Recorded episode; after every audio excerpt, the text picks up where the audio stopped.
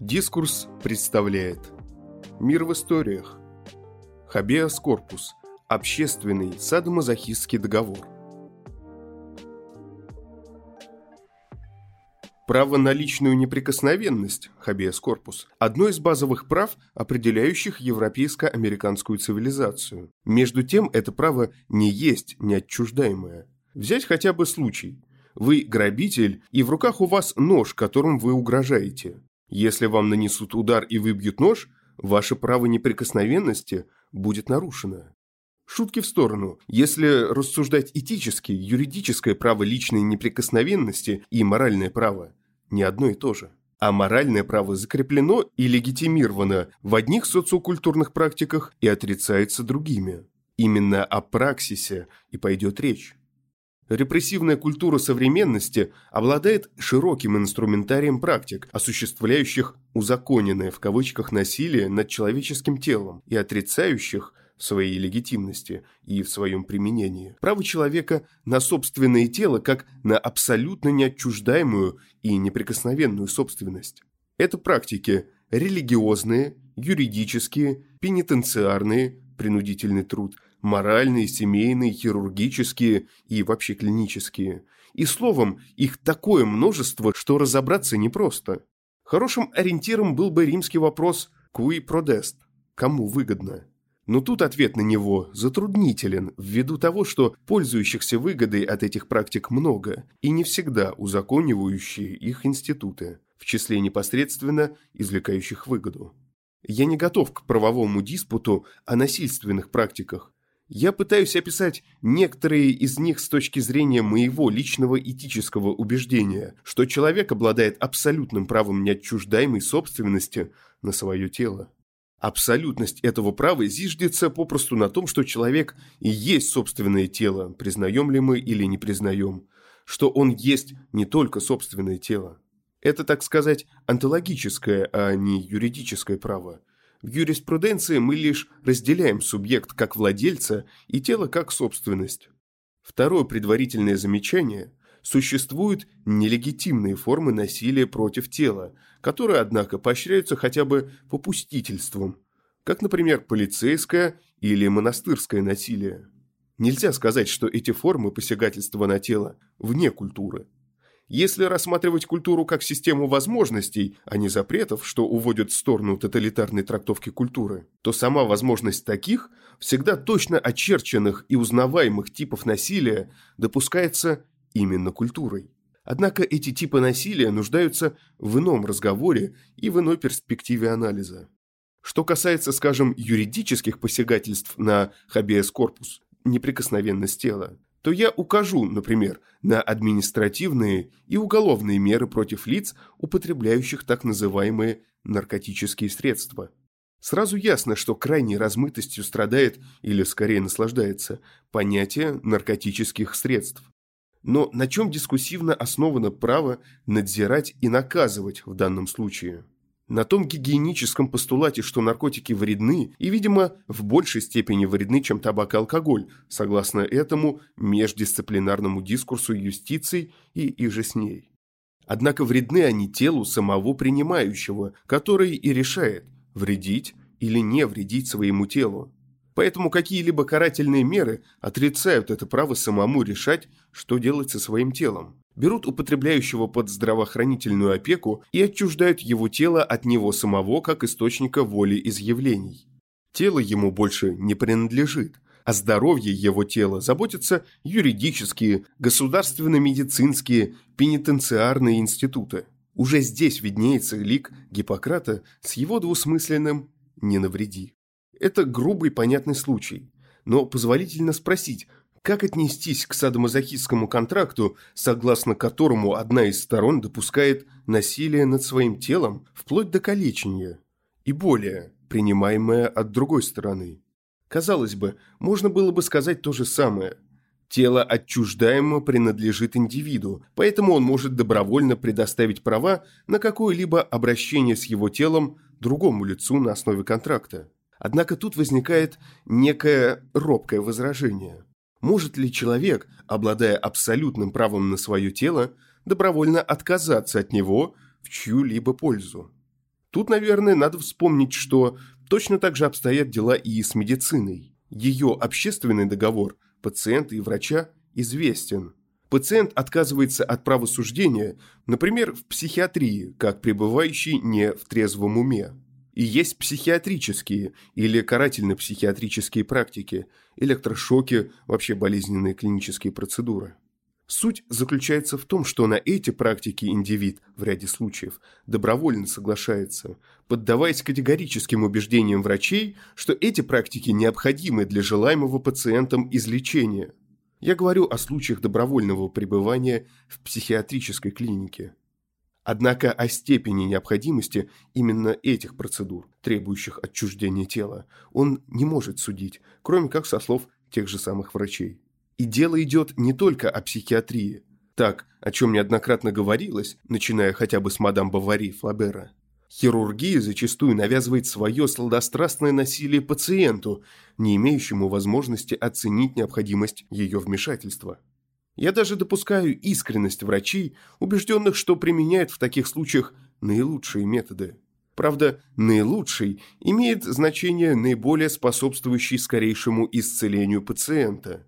Надо, однако, задуматься, всегда ли скорейшее излечение предпочтительнее более длительного, но зато не посягающего на неприкосновенность тела и не есть ли способствующее скорейшему излечению просто наиболее удобное для врача.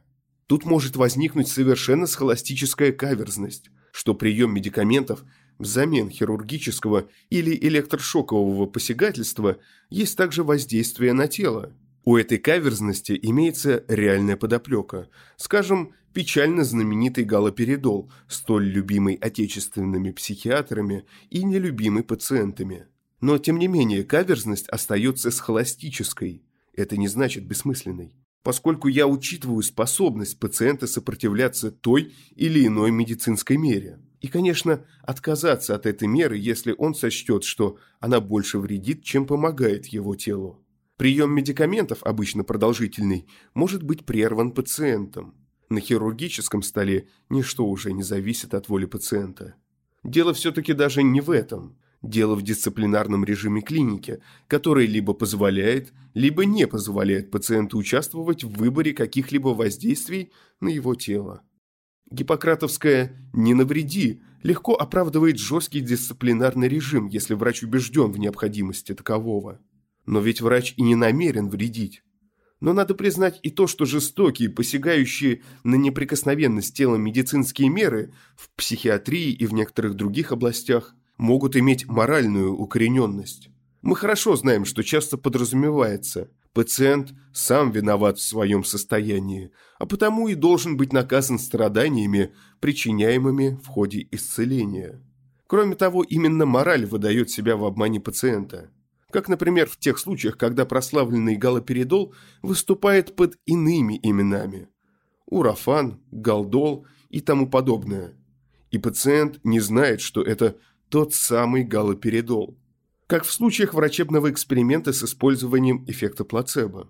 Как и в случаях, когда не являющиеся необходимыми лацентов средства выдаются за необходимые. Если обыденная мораль нарушена, это нарушение оправдывается некой высшей моралью. Тогда с высшей морали и спрос. Тогда и вправе мы интересоваться, не потому ли врач предпочитает посягающие на тело болезненные методы, что пациент, по мнению врача, должен страдать во время искупления своей вины. И это прекрасно сочетается с гипократизмом. Проблема тут и таксономическая, классификационная. Скажем, академик Смулевич, ученик злого гения советской карательной психиатрии Снежневского, до последнего времени признавал реальность вялотекущей шизофрении – Поскольку мы в целом знаем, что такое неврозы и депрессия, и поскольку мы не знаем, что такое шизофрения, трактовка первых как вторых, хотя бы и вяло текущей, страшно расширяет полномочия врача. Шизофреник не может претендовать на тот же когнитивный статус, что невротик, то есть на ту же степень участия в выборе средств лечения, а значит, ужесточается или может произвольно ужесточаться дисциплинарный режим клиники. Другой пример из религиозной жизни. Посты для мирян, которые навязываются им церковью, тоже целебные, но уже для души, полезны в душеспасительном смысле. Если бы речь шла только о репрессивном внушении, изустном понуждении, было бы полбеды. Но церковь – институт власти, осуществляющий, подобно клинике, контроль над спасением, исцелением человека, посредством выявлением и учета грехов и посредством эпитимий, а также и карательных мер, вроде недопущения к причастию. Нарушение поста, однако, весьма сомнительный грех. Если принимать понятие «грех», то в христианском смысле грехи могут быть только перед Богом и ближним, причем в неизбежной корреляции Бога и ближнего, как потерпевших сторон. Однако через самоосвящение, самообожествление, самообожение церкви она стала инсталляцией, против которой тоже оказался возможным грех. Наверное, катастрофа едва ли не всякой религии в том, что ее священнослужители по отдельности и соборне замещают собой непосредственные предметы веры – Бога, спасение души и тому подобное. Репрессивность церкви в том, что она никогда не устает оспаривать принадлежность к ее религии, вере, того, кто обходит церковь стороной, не вступает в общественный договор с нею. Это клерикальный консенсус омниум, и всякий мирской апологет церкви обязан его защищать. Это часть обширной религиозной агитации и кодификации, регулирования культурных возможностей. Более того, в обмен на статус государственной религии, на реальную власть, церковь освящает государство – так что мы имеем несколько инстанций, принуждающих к посту под страхом, если не отлучения, то епитимии и исключения из церковной жизни. Излишне добавлять, что пост – сравнительно невинная затея, особенно для восточных христиан, боящихся освободиться от византийской гнили. Тяжелый психотропный ритуал, предписание поклонов на коленях, целование руки попу – доказательство, что нам только кажется, что времена флагеляций и прочих истязаний минули. Но здесь мы, может быть, вступаем уже в область нелегитимных форм насилия, которые могут поощряться или негласно напрямую, или попустительством. Так или иначе, христианство может быть гуманистичным, но церковь как иерархический властный институт – нет. В обоих случаях целения человек добровольно отдает право распоряжаться своим телом другому. Но в обоих случаях мы говорим о том, что этот другой предстает как совершенно неизбежный посредник на пути индивида к желанной цели. Можно, конечно, отмахнуться и списать на дамхейт этого индивида, его вынужденное доверие к клинике или церкви. На деле ведь все сложнее. Речь идет о серьезном психологическом давлении, усиленном пропагандой в масс-медиа и внешне угодными церкви государственными постановлениями или, скажем иначе, авторитетным дискурсом политической власти, Речь идет о моральном убеждении врача слэш священнослужителя в необходимости телесных страданий для достижения индивидом желанной для него самого цели. Еще пример, показывающий, куда заходит нарушение права на тела в религиозной области, там, где она соприкасается с политикой. Господин Рональд Лаудер, посол США в Австралии и глава Всемирного Европейского Конгресса, в своих разъездах по миру надзирает за тем, чтобы нигде не было запрещено обрезание. Заметим, что господин Лаудер – мировой политик, а не раввин. Между тем, процедура обрезания – жестокое, болезненное насилие родителей над ребенком в том возрасте, когда он совершенно лишен какой-либо возможности сопротивляться. Уже не говорю о навязывании ему религиозной идентичности посредством ритуального калечения вне его ведома. То есть тело ребенка есть некий объект, принадлежащий другому, другим родителям, священнослужителю. Обрезание – только один из крайних случаев распоряжения телом ребенка со стороны родителей как своей собственностью. Разумеется, сюда же относится и домашнее воспитательное насилие. Я привел, однако, этот пример для того, чтобы ярче высветить сходство и различия медицинского, церковного, религиозно-семейного насилия. Сходство в том, что насилие исходит от инстанций власти – врача, священника, родителей, государства. Сюда же отнесем и власть образовательного учреждения, да и власть медийного дискурса. Различие в том, что во всех примерах, кроме последнего, речь идет о якобы добровольном согласии индивида, о его якобы добровольном отказе от права распоряжаться своим телом в пользу другого человека.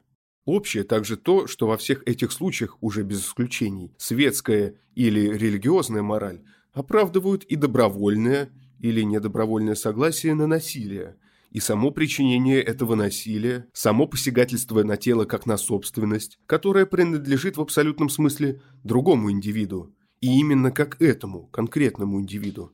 Различие в уровне репрессивных мер, которые допускает культура, для медицины, церкви, семьи, образовательных учреждений. И не совсем понятно, зачем это культуре. Если, как в случае с жестокими клиническими методами, а то и в случае с домашним насилием, речь идет о защите неким обществом других своих членов от возможной в будущем деструктивной деятельности того индивида, которого лишают его ХБС-корпус. Так ведь наказывать за еще несовершенные, лишь предположительно возможные преступления – это что-то из жизни Кэроловского зазеркалья, а не нашей реальности. Но на самом деле можно легко предположить, что распоряжение телом индивида со стороны другого есть потребность культуры, удовлетворением которой она достигает устойчивости собственного существования и сохранения. Потребность, по словам Ницше в генеалогии морали, вывести животное, которое смеет обещать, и которое, поэтому, можно обязывать исполнить долг а от неукоснительного соблюдения долга, от порожденной им исчислимости индивида, его предсказуемости и меры возможного насилия касательно него в случае несоблюдения, выигрывают, конечно, многие, а индивид оказывается снятым. Садомазохистский договор представляет собой тот же договор, согласно которому претерпевающий достигает своей цели. Здесь удовлетворение наслаждения, посредством того, что отказывается от права распоряжаться своим телом в пользу другого, отчуждает свое тело и лишается неприкосновенности. Правда, это договор между индивидами, не представляющими некой властной инстанции и не действующими от ее имени и согласно ее правилам. Он, так сказать, по ту сторону добра и зла, если добро и зло – суть основные коллективистские моральные категории. И странно, в силу этого такого контракт менее репрессивен, менее обеспечен средствами обязать к его исполнению, хотя насилие над телом может зайти далеко. Когда я говорю о средствах, садомазохистский инструментарий может показаться устрашающим, скандалами и клетками, но истинный инструментарий добровольной передачи права на свое тело совсем иной. Это понуждение морали к нормированной телесной жизни. Это технократическая авторитарность врача, это религиозное внушение, это авторитет традиций, это медийная и государственная поддержка инстанций, посягающих на тело. Всего этого нет в садомазохистском договоре как таковом. Он нарушает негласную монополию институтов на отчуждение тела, на распоряжение чужим телом. И это-то делает его аморальным, то есть злом. Мораль заклеймяет такой договор как извращение – но сказанным хотя бы отметается старая и облезлая мысль о монополии государственной власти на насилие. Никакое насилие не может получить культурного признания без санкции морали, поддерживаемой какими-либо признанными институтами, находящимися в положении господства, не обязательно политического. Старый Кант писал «Идея всеобщей истории во всемирно-гражданском плане». Человек – это животное, которое, когда живет среди себе подобных, нуждается в господине.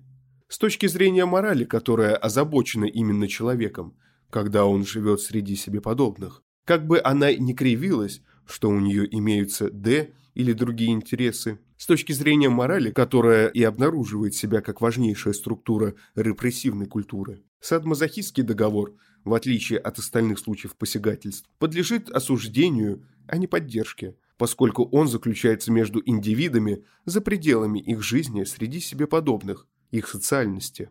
Напротив, любой из перечисленных случаев посягательств на чужое тело найдет поддержку с аргументацией от морали, поскольку мораль есть легитимирующее себя господство над человеком, когда он живет среди себе подобных. Но если в современной культуре наличествует возможность договоров, подобных садомазохистскому, хотя бы и нелегитимных культурно, но поощряемых попустительством, то значит, не столь плачевны ее дела.